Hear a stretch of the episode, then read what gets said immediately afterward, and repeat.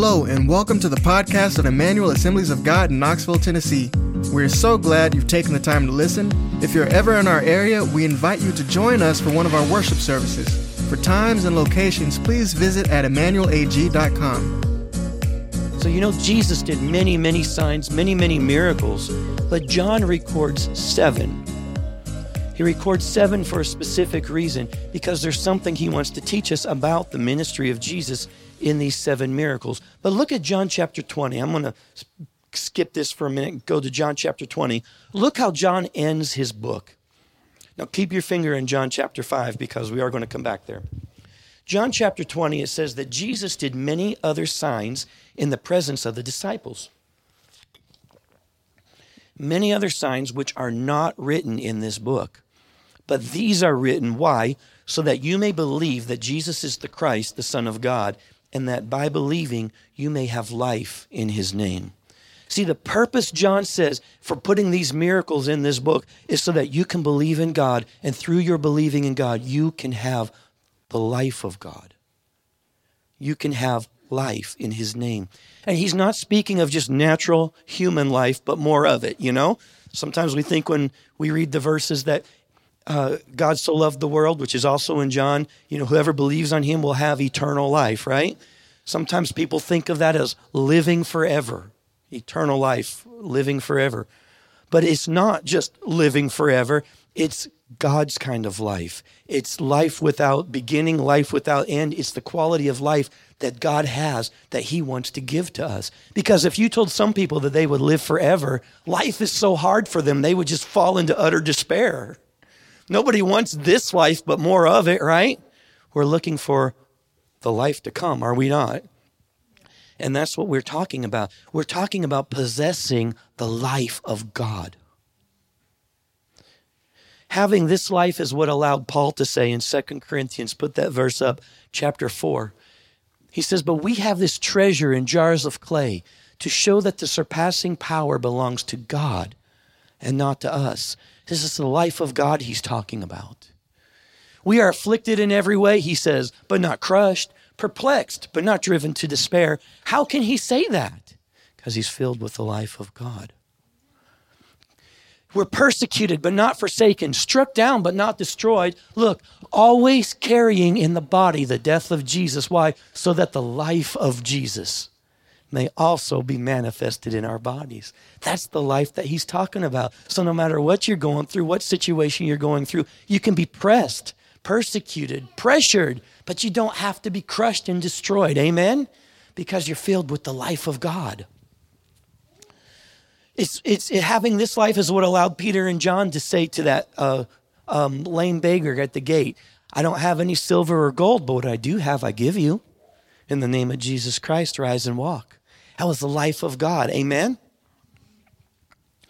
So, the reason that John described these miracles is that so we would come to a place of believing, and that by believing in Jesus, we would have this life that he wants to give us. 1 John 5 12. Whoever has the Son has life. Whoever does not have the Son does not have life. Right? See, if you're born again, if you have some, if you have God in your life, if you're a new creation, you have something that the world doesn't have. Whoever has the Son has life. That's good. That's good. So let's make it our goal also as we look at these miracles. Let's not come to the end of our study and uh, without coming to the realization that this is an invitation by John to to come to Jesus, to believe in Jesus, and also possess that life of God. Amen? Listen, how might your life look different if you'd come to the realization that you are filled with the life of God and that the life of God is flowing through you? Think about that for a minute. How might things change in your world if the life of God is flowing through you? How might you be able to bring that to bear into whatever situation you're facing? How might you be able to take the life of God to work, to your family, and just keep that pressure on there until that life of God begins to change those circumstances? Amen. Come on, that's good. That's good. so let's go back to John, 5, John 5, verse 17. Jesus answered them, My Father is working until now, and I am working. Verse 18. That's why the Jews were seeking all the more to kill him. Not only because he was breaking the Sabbath, he did this miracle on the Sabbath day, but he was even, call, even calling God his own Father, making himself equal with God. Okay? Jesus, they were wanting to kill him because he called God his Father. But listen to how the book of John opens up. Remember John chapter 1, 12? But to all who did receive him, who believed in his name, he gave the right to become children of God, who were born not of blood, nor of the will of the flesh, nor of the will of man, but of God. Born of God. Do you see that this is what John is talking about? He's talking about the life of God. We talked about it in our Bible study on Wednesday, but we were looking at another verse. Remember 1 John 3 1? See what kind of love the Father has given to us that we should be called children of God. And it says, and so we are. And so we are. We're children of God. Okay, they were wanting to kill Jesus because he said, God is my Father, thus making himself equal with God. You are made out of the same stuff that God is made out of because he breathed his life into you. Right? That's what we're talking about. It's a profound thought. Now, I'm not saying you are God. Don't get me wrong. I'm not saying that. But I'm saying that when He put His life into you, you have something. You are a possessor of the life of God. It's a profound thought, is it not? If you're born of God, there is something about you. You know that phrase, there's something about Him. there's something about her. When you're born of God, there's something about you. There's something that the world doesn't have, and just the life of nature in God that's inside of you. So when I was in India with, with Rinkim, I read this, this miracle in John chapter 5. And this is the miracle I read that got me so inspired to preach on the seven miracles in John. So I'm excited about this one today. What I didn't know is how difficult some of the other ones would be to, to understand because John is a wordy book, you know? John just, the dialogue goes on for chapters is John's a very hard book to preach out of because you almost have to read the whole thing and absorb it, you know? But um, here we go. Hold on, okay? So Jesus did this miracle on the Sabbath day, okay? And um, John 5 17, John, Jesus answered them, My Father is working until now, and I am working. Point number one is this God is always working, the Spirit is always moving. He did this on the Sabbath day, and this miracle was a turning point in the book of John. Because at this point, it began that animosity from the Jews where they wanted to kill him. You read through the dialogue, and in the end, you know, he called God his father, and it's like that was it.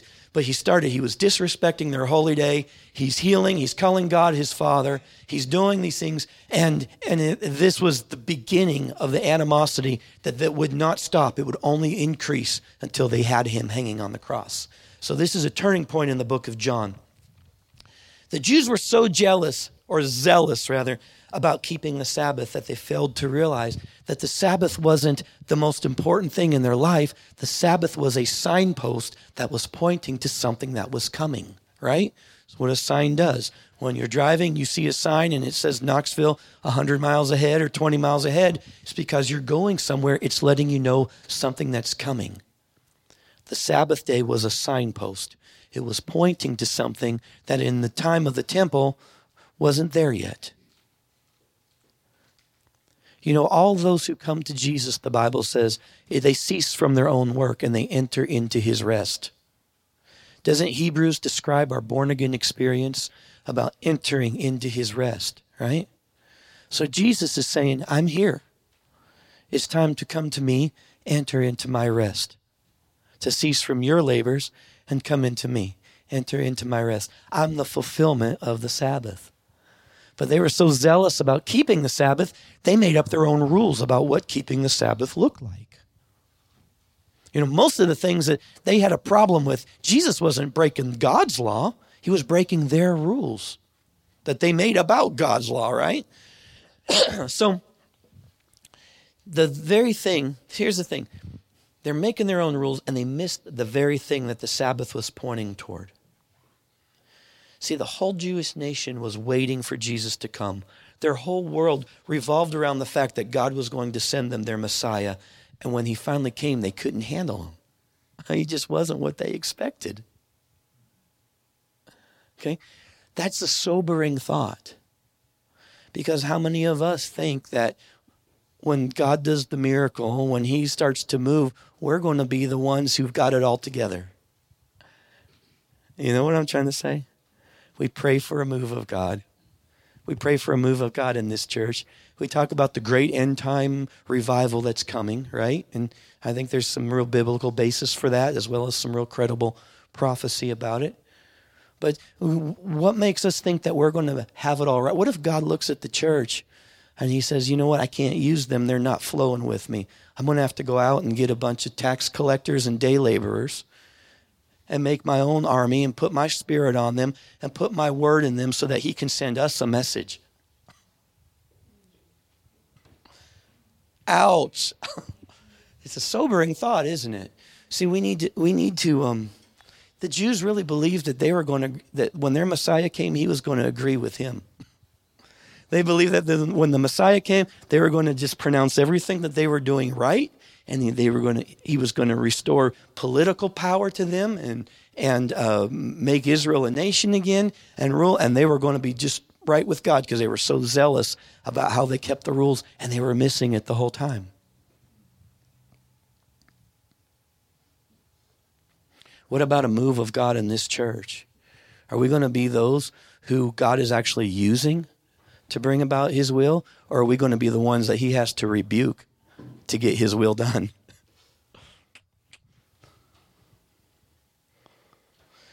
Let's humble ourselves before him now so that he won't have to humble us later. Let's walk in an open humility toward him and toward one another. Amen. Let's take that time and esteem one another, honor one another, even if we don't understand everything, even if we don't agree with everybody. Let's walk in that kind of humility now, right? Humble yourself. Humble yourself. Save us a lot of humiliation later. Amen.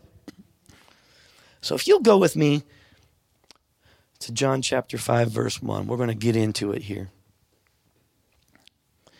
It says this After this, there was a feast of the Jews and Jesus went up to Jerusalem. Now there is in Jerusalem by the sheep gate a pool. In Aramaic it's called Bethesda, which has five roofed colonnades. In these lay multiple a multiple of invalids, blind, lame, and paralyzed. Okay, so picture this. There's this pool, and and another translation calls it porches. Okay, so these porches were built around this pool, and all these disabled people the people who couldn't work, you know, the people who couldn't, uh, somebody needed to take care of them. They would drag them there and they'd set them there by this pool. Then the NLV says, listen to the picture it paints. Inside these porches lay many sick people. Some were blind, some could not walk, some could not move their bodies. I mean, there were feet missing, you know? There were, there were uh, crippled bodies, withered hands, people who could not even lift themselves up. They're all laying on these porches. Why? Because they're hoping to be healed, they're hoping for something. I'm reading out of the ESV, and some translations don't have verse 4. So I'm going to skip over to the King James, the New King James Version, and read verse 4. It says, In these lay a great multitude of sick people, blind, lame, paralyzed, waiting for the moving of the water. Verse 4 For an angel went down at a certain time into the pool and stirred up the water. Then whoever stepped in first, after the stirring of the water, was made well of whatever disease he had. now, the reason this doesn't appear in all the translations is because it doesn't appear in the oldest texts. Okay, it's it's in some of the later texts, and some people think that that verse was added just so that we understood why they were waiting at the pool. Okay, you can decide whether it should be in there or not. But what we do know from the whole context is everybody was sitting around there waiting for this water to be stirred. Because if they could get in that pool where the water is stirred, they believed they could be healed. And that's what's going on here. And from what I've been able to discover researching this, that pool was actually a site where there was archaeological evidence I read that it was even a holy site for, for uh, of the pagans, for the non Jewish people, because there was something about that water. They believed it had healing or curative powers. So it wasn't just the Jews who were around the pool, it was others who were also around the pool looking for help, looking for healing. You know, healing and help from God, man, everybody needs it. We're never going to get to a point where we don't need that. Because you come to a place where the doctors can't do it, man, we got to be able to grab a hold of God. Amen?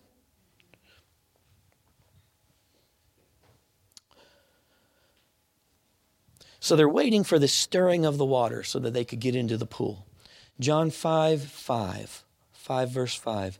It says, One man was there who had been an invalid for 38 years. He'd been paralyzed for 38 years. That is a long time. Now, it doesn't say that he's been sitting at the pool for 38 years, but it just says that for 38 years he'd been paralyzed. See, it doesn't seem to matter to God how long a person has had a thing. What matters is to us. You get a problem for so long, you start identifying with it. You start getting used to it, right? It gets hard to imagine life without that problem. But for God, it doesn't matter how long. Let's do that today. What's that thing that you've been carrying or, or dealing with or putting up with or or it's just kind of moved in with you and it's part of your life. This, let's just pretend like, no, it doesn't have to be anchored here. It's not a permanent thing. For God, it can be gone like that. Right? Let's not hang on to it. Let's release it mentally. Release that, right? Don't don't cling to that anymore. It doesn't have to identify you It doesn't have to be a part of who you are going forward. Right? Let it go. Doesn't matter how long. You know, the crippled woman in Luke 18, she was bent over for how many? 18 years. 18 years. She bent over. She couldn't straighten out. 18 years before she came to Jesus and he healed her on the Sabbath. He liked to heal on the Sabbath. 18 years. How about the woman with the issue of blood? She bled for 12 years. Been to doctor after doctor, 12 years. And when she finally came to Jesus, it was, she felt in her body that she had been cured, just like that. Do you remember the man at the gate? He was over 40 years old over 40 years old, crippled from birth. This man never walked. And one day, Peter and John, just like that, it was over. So it doesn't matter how long you've had something. Don't identify with it. It's not yours. Amen? Why does the Bible give us this information? It's because God does not want us to lose hope. Just because we've been dealing with something for more than a few years doesn't mean we have to own it. Amen? Look at verse 6. He'd been there for 38 years. And when Jesus saw him laying there and knew that he had already been there a long time, he said to him, Do you want to be healed? And the sick man answered him, Sir, I have no one to put me into the pool when the water is stirred up, and while I'm going, another steps down before me. But Jesus wasn't asking him about his circumstances, was he? He just asked him, Do you want to be healed? And the man started going on, telling him about all the things that are going on. Jesus said, Do you want to be healed? Yeah, but I can't get into the pool, and, and uh, somebody's always pushing me out of the way. No. Do you want to be healed? He's trying to cut through the, the noise and go right to his heart. Do you want to be healed? He didn't ask him how long he'd been there. He didn't ask him how he became sick. He didn't ask him, Excuse me, do you need somebody to help you into the water? He just said, do you want to be healed? I love how direct God is. You know, we're not direct people all the time. When people speak directly, it makes us uncomfortable because we have all the i'm serious we have all these social niceties that are surrounding our speech you know we say things so delicately it takes a long time to say things too when you're like that right okay my wife is from india i know how long it can take to say things there's some things they can say direct they are. I mean, they can be very direct, especially the tribals like her. But I mean, you can go there, and I mean, is dear kind sir, would you please kindly, and you're, and I mean, all of these social things. This direct speaking makes us uncomfortable. But Jesus is very direct. You know, that's why sometimes when he's speaking to your heart, it's just a word. And it's gnawing, it just doesn't stop, right? Do you want to be healed? Yeah, but I, I'm, do you want to be healed? Do you want to be? Uh, and, and then you have to deal with it. It makes you uncomfortable, but it's okay. It doesn't bother him. It just doesn't bother him. Anyway, I don't know where that came from. Do you want to be healed? The man answered, I have no one to put me in the water. And Jesus wants to take away all our excuses. No excuses.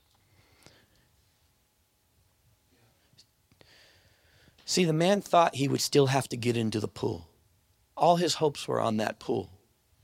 Jesus said, Do you want to be healed? And he's like, I can't get in the pool. And Jesus is saying, I don't need the pool. Do you want to be healed? Yes or no? right? Jesus is there. He's, he thought he had to get into the pool because it was how it was worked out in his mind. He thought everything had to be a certain way for God to work. You know, if the angel shows up and the pool is stirred and I happen to be in there first and somebody can keep the crowd back and I can get in there, then I can be healed. And Jesus is saying, I don't need all that. I'm here now. Do you want to be healed? Let God speak directly with you. Don't be afraid of that. You know, when you get alone with Him, when you hear His voice, when you're driving, when He drops that in your heart, don't back away from it. He'll speak to you very directly. And it's for our good when He does. Amen? Jesus says, What? I'm always working. My Father is always working. I can help you right now. Don't limit God. Don't think that He has to fix your problem in a certain way. Because as you think through the problem, as you think through what's going to have to happen for it to work out for a favorable outcome, you can only come up with what you know. You don't know what He knows, you don't know what He can do. Amen? That's good. That's a good word. I amen myself.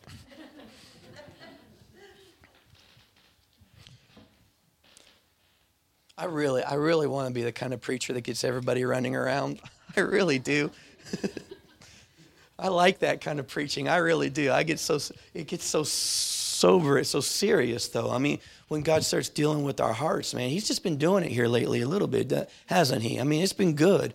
I mean, uh, a few weeks ago, we had a service, man. How, uh, people's lives were changed. The, the things they were dealing with was there, and then it was gone. My wife is one of them. That's why I can tell you that for certain. She was dealing with some stuff, um, and uh, I mean nothing, nothing like you know evil that we couldn't share or something. But but she was dealing with some things, and all of a sudden, one day, the presence of the Lord in this place, it was over for her. Praise God, praise God. Uh, God is good. So. Where am I? get up. He, don't limit God. Jesus said to him, Get up, take up your bed and walk. And at once the man was healed. He took up the bed and walked. Instant miracle. 38 years a cripple. Just like that, it was over. Praise God. And when Jesus said, get up, that was the same word, just means get up, arise. But it's interesting that that's the same exact word in the New Testament that is used to describe resurrection. Right? That's why they'd say, get up to, a, to the dead girl, arise, get up. It's the same word that describes resurrection. See, this is what's so interesting, and this is the secret about the, the workings of Jesus and his ministry and his miracles is this. Jesus doesn't just take other things in the old creation and try to push them against problems in the same old creation to try to fix them. Jesus brings life into the situation. He brings the new creation realities into our present reality. That's what Jesus does. You see what I'm saying? You go to a doctor, you go to a, do a you know medicine, you go get um, uh, physical therapy, those kinds of things. Those are fine, but they are old creation things trying to fix other old creation things. Right? That's what that's the best we can do. But Jesus comes along and he brings in life. New creation. It's all about the new creation. The new creation began in Jesus. He's showing us a taste of what's to come. Amen?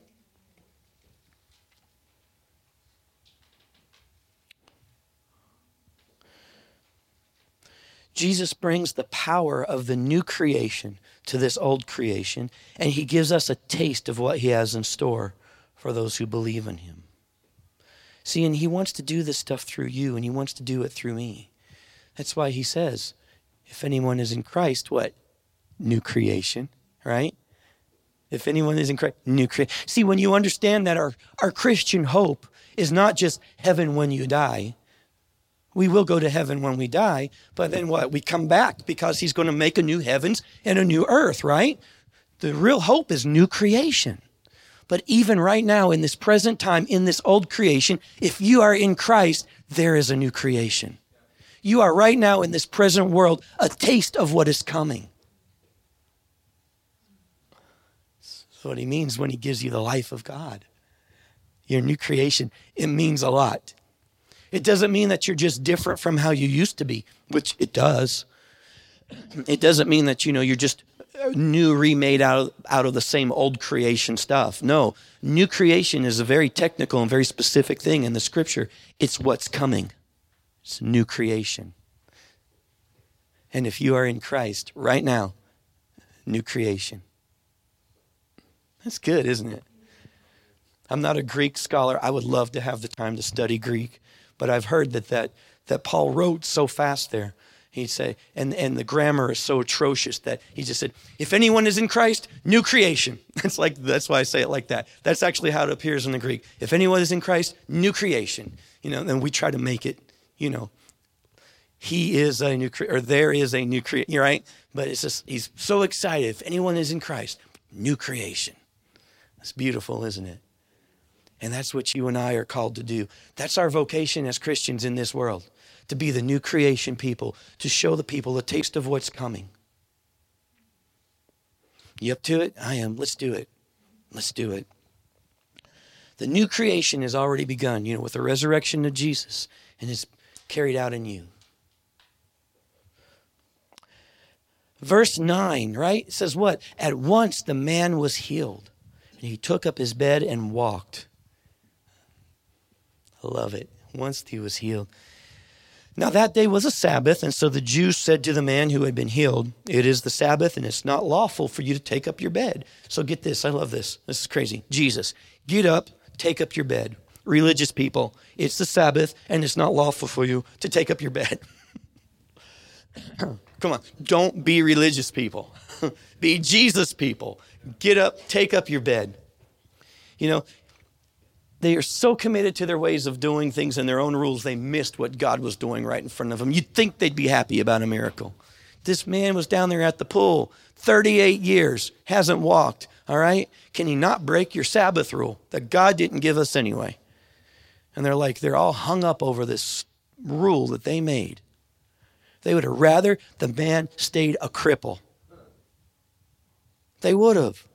They would have rather the man stayed a cripple than to pick up his mat and violate the Sabbath. That is some kind of messed up.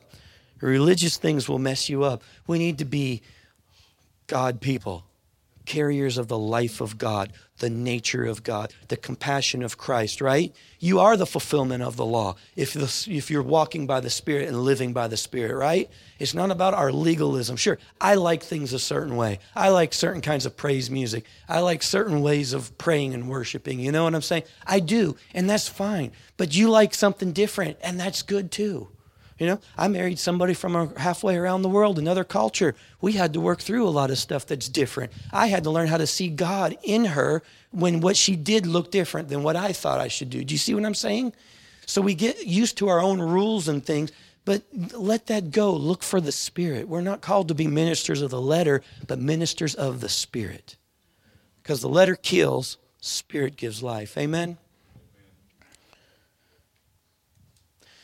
Verse 14. Yeah, no, listen to this. Listen to this. I wrote this down, so I wanted to say it. God is doing things in this church, and He wants to do things here. If we will give Him our yes, He will continue to do things, and He will do amazing things. Amen. Okay, 11, verse 11. But He answered them. Wait, did I read that? Oh, yeah. So the Jews said, let's go back to 10 and pick it up. The Jews said to the man who had been healed, It is the Sabbath, and it's not lawful for you to take up your bed. Verse 11, but he answered them, the man who healed me, the man who said to me, Take up your bed and walk, uh, the man that said to me, and then they asked him, Who is the man who said to you, Take up your bed and walk? Now the man who had been healed did not know who it was, for Jesus had withdrawn, and there was a crowd in the place. You know, Jesus was kind of really under the scrutiny of the Jews here, so he would do things and then disappear, right? So he did. He slipped away in the crowd. Afterward, Jesus found the man in the temple, and he said to him, See, you are well. Sin no more, so that nothing worse ha- will happen to you. Sin no more, that nothing worse may happen to you. I tell you, a life of holiness is a life that's a lot safer than a life of sinning. It is. The Bible does not always connect sin um, with sickness, does not. When you go over and you see the blind man, and the disciples said, Who sinned that this man was born blind? And they said, Neither. He said it wasn't connected to a sin. Okay? But here, Jesus is warning him stop sinning. Don't continue a life of sin. Or you could open the door, something could happen. You know, you're not going to give the devil authority over your life, but the devil doesn't really need authority. You'll give him opportunity. That's what you'll give him if you live a life of sin. And, you know, he's a thief and he'll commit a crime of opportunity, right? If he sees something he can have access to, he'll go for it. So we want to, you know, holiness is always the best way to live. And it's a reflection of God's nature in you, that God is, is evidence that the Spirit is working in you. So stop sinning, he said, so that nothing worse will happen to you. And then verse 15 the man went away and he told the Jews that it was Jesus who had healed him. And this is why the Jews were persecuting Jesus. This is where we started, because he was doing these things on the Sabbath. and he's like, But the reason I came was to fulfill the Sabbath. And that's what I'm doing, right? He said, My Father is working until now, and I am working. See, because God is always ready, the Spirit is always moving. So here's my question for you today Are you waiting for the water to be stirred?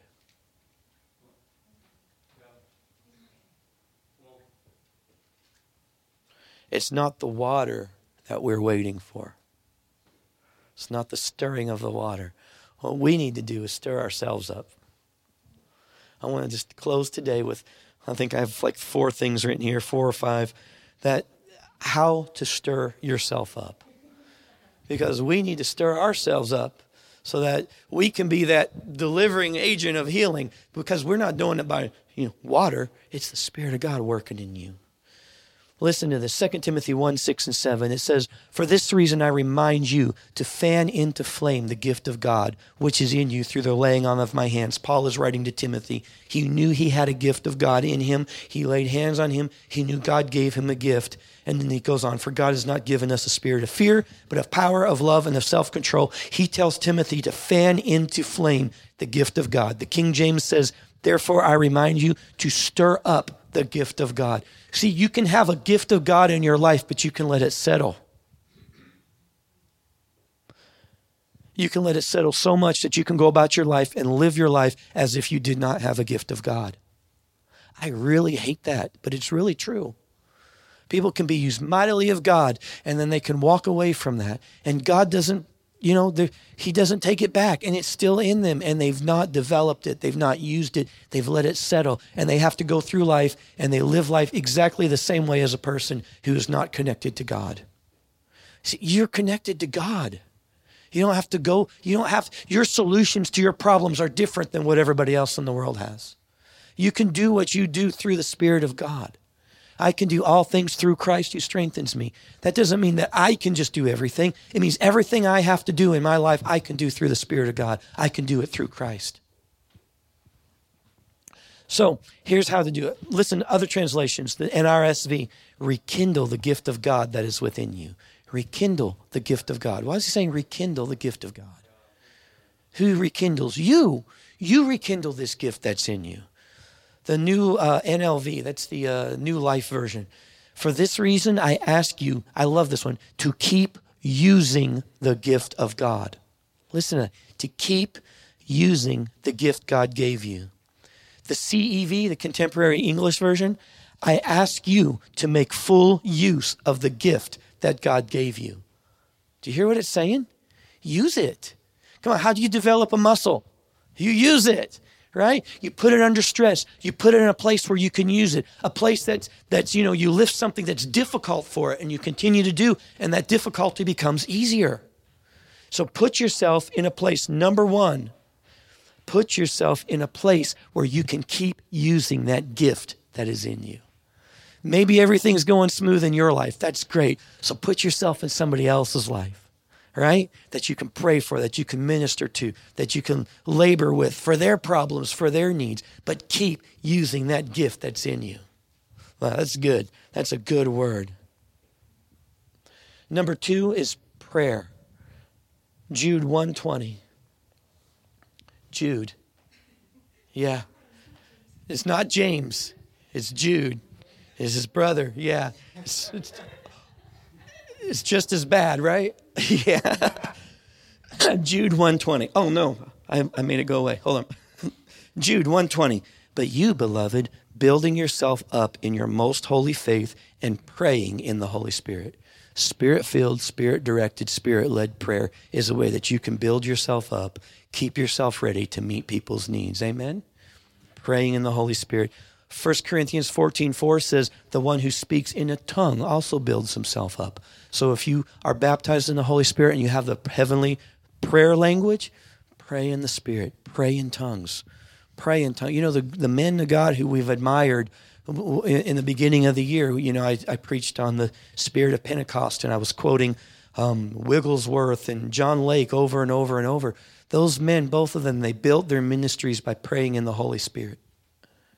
They would sometimes they would pray in the Holy Spirit and then they would interpret it and that would be their sermon. Pray in the Holy Spirit. Build yourself up. Be ready. Number 3.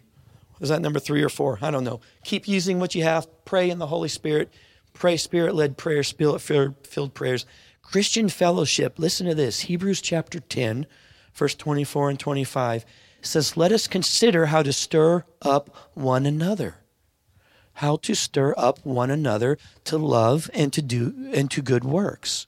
Then it goes on, not neglecting to meet together as the habit of some, but encouraging one another, and all the more as you see the day drawing near.